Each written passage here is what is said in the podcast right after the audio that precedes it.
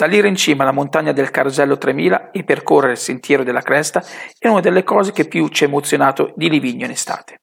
Vento tra i capelli, aria di libertà e quella sensazione di sentirsi sul tetto del mondo.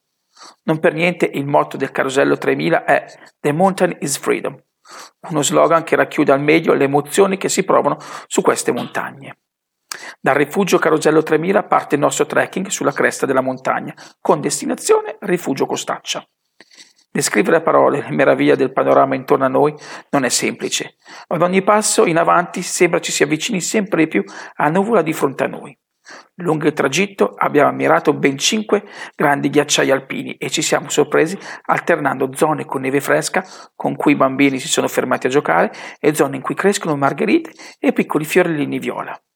Il sentiero della cresta è lungo 4 km e mezzo, con un dislivello di neanche 400 metri.